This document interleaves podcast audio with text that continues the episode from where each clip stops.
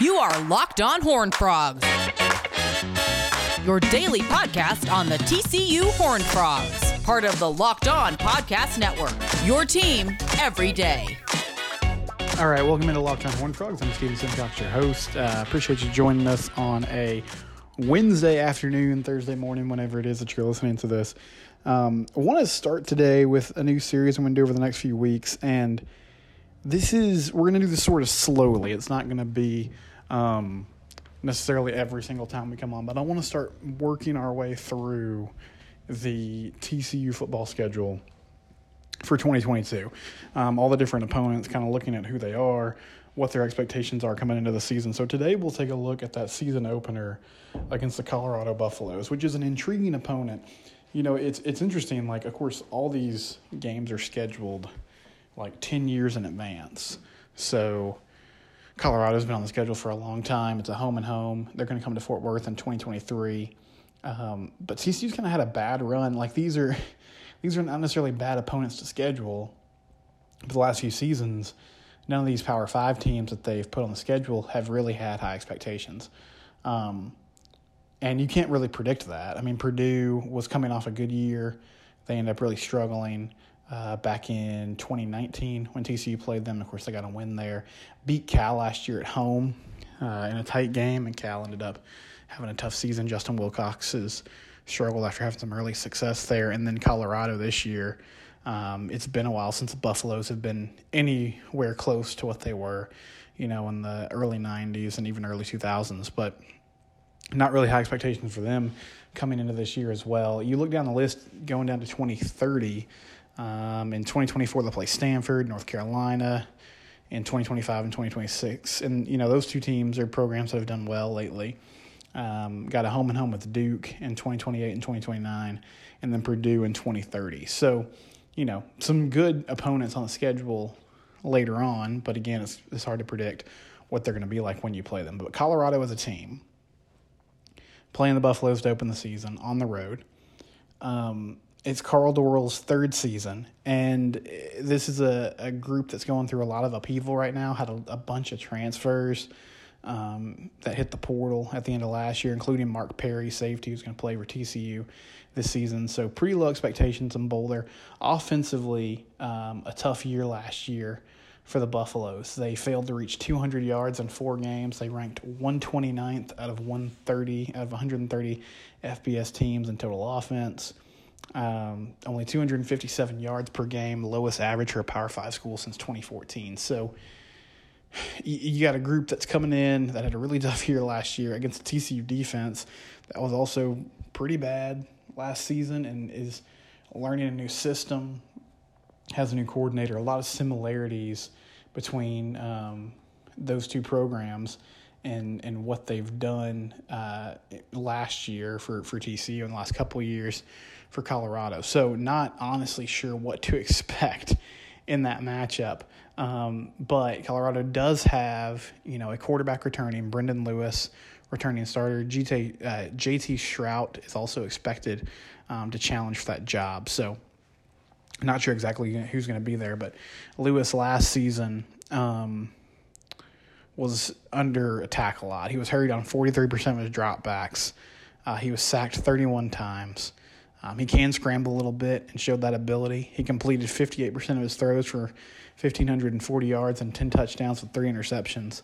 Um, so not a real consistent year. And honestly, reading, like reading the description of what they went through last season, it sounds pretty similar to what Max Duggan has gone through the last few years. You know, an offensive line that's just not holding up there into the bargain.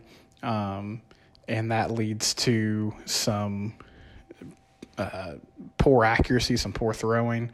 But you also have a guy who can make some plays happen with his legs. Mike Sanford is the new uh, offensive coordinator in Colorado, and he was previously at Minnesota and he's quarterbacks coach. So that's really his specialty. That's what he's going to try to improve there. Um, in Boulder. Brady Russell's a really good tight end. He had 25 catches for 307 yards last year. As far as transfers go, RJ Sneed is coming in. You might uh, recognize that name. He was at Baylor um, for his entire career until now. He's a grad transfer. He played five seasons in Waco, and now he's headed up to uh, Boulder to play there in Colorado. Um, Alex Fontenot is their running back, and he had 874 yards and five touchdowns back in 2019. Missed 2020 with a hip injury and had 326 yards last year. So he is used to being the guy. Um, so they do have some returning production at quarterback from last season and some returning production at running back from a few seasons ago. But overall, it looks like it's a good way for the Frogs to start the year with all the questions they have on defense against an offense that has struggled lately. Now, you look at Colorado defensively, um, they were pretty solid group last year. Uh, you know, they they the numbers aren't amazing, but they returned five starters from a unit that allowed 26 points, which is about middle of the pack in the Big 12, 420 yards per game. So they gave up a lot of yards, didn't give up as many points.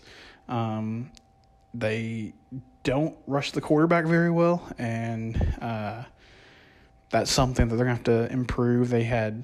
Uh, they only pressured on 3% dropbacks, which was well below the national average, and 115th nationally. Um, and their coach said that they left a lot of opportunities on the field because their inability to finish. But they do have some veterans up front. Terrance Lang is in his fourth season as a starter. Janez Jordan um, and Naeem Rodman are their tackles who have been starters there for a few years. They're bringing in a West Virginia linebacker, uh, Josh Chandler Siemdo, who was a, a big uh, target in the transfer portal. He had 110 tackles in Morgantown last year, so he was on a defense that was tough and physical in West Virginia, and obviously uh, has some familiar, familiarity with TCU. Um, they're losing both starting corners corners to the transfer portal, excuse me, and a starting safety and Mark Perry who came to TCU.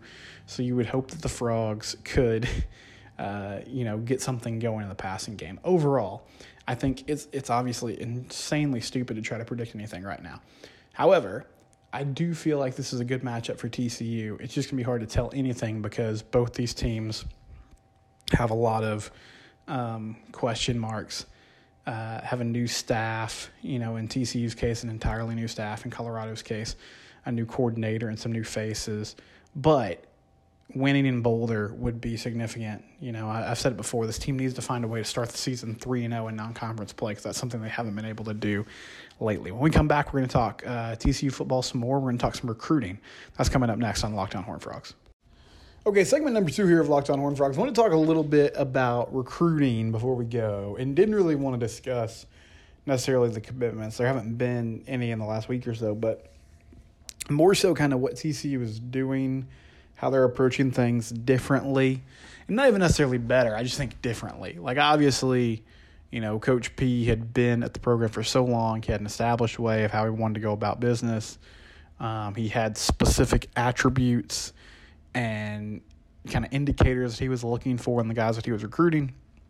And so now you have a new staff and, and a new landscape really in college football and how are they sort of navigating this. So I believe I discussed this at some point last week, but uh, Rueben Owens made it to campus, El Campo running back.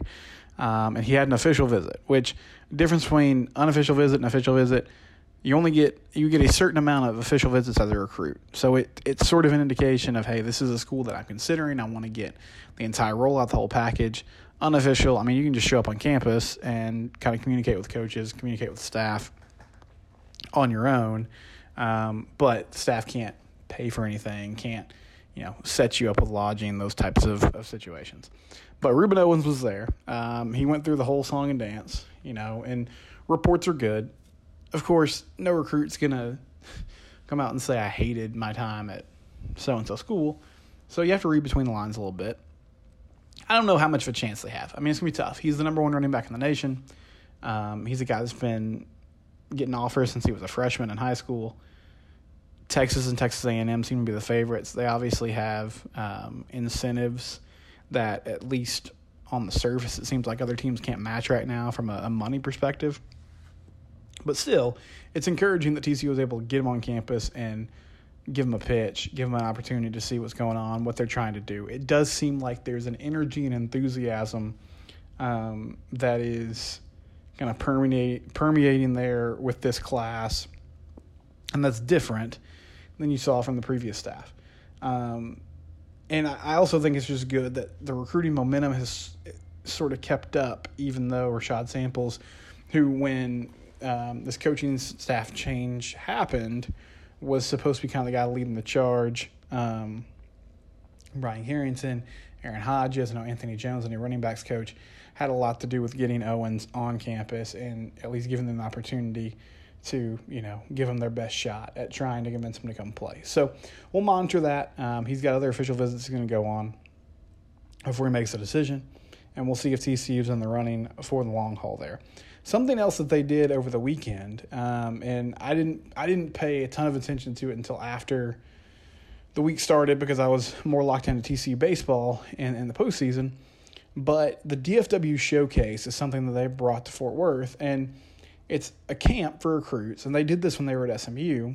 The Sonny Dykes and staff did, and it's just these massive camps for DFW athletes, athletes in the state of Texas.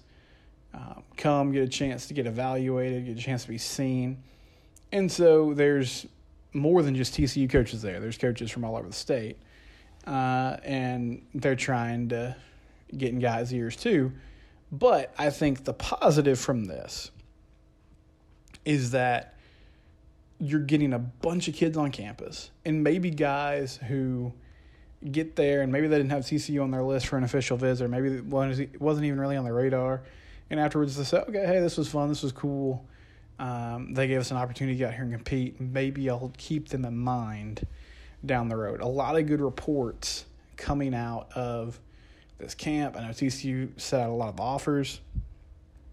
This is how this staff specifically – has sort of made their mark recruiting is by doing events like this. And not everybody does it. I'm not even necessarily saying there's a right or wrong to it.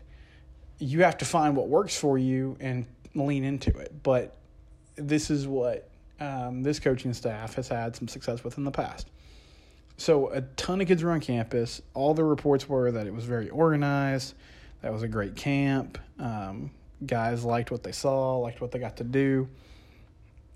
And at the very least, you're giving people an introduction to TCU. And that's, I mean, that's a positive thing. Now, are all these guys going to commit? No. Are you going to get a commitment from a five star that maybe you typically wouldn't? I don't know. Probably not.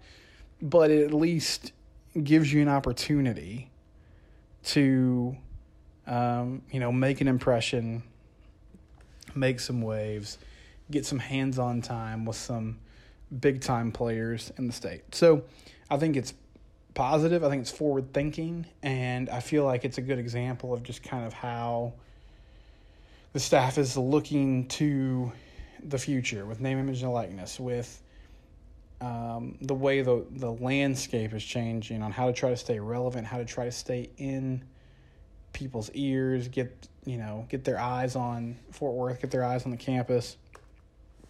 So all that is uh, is positive news.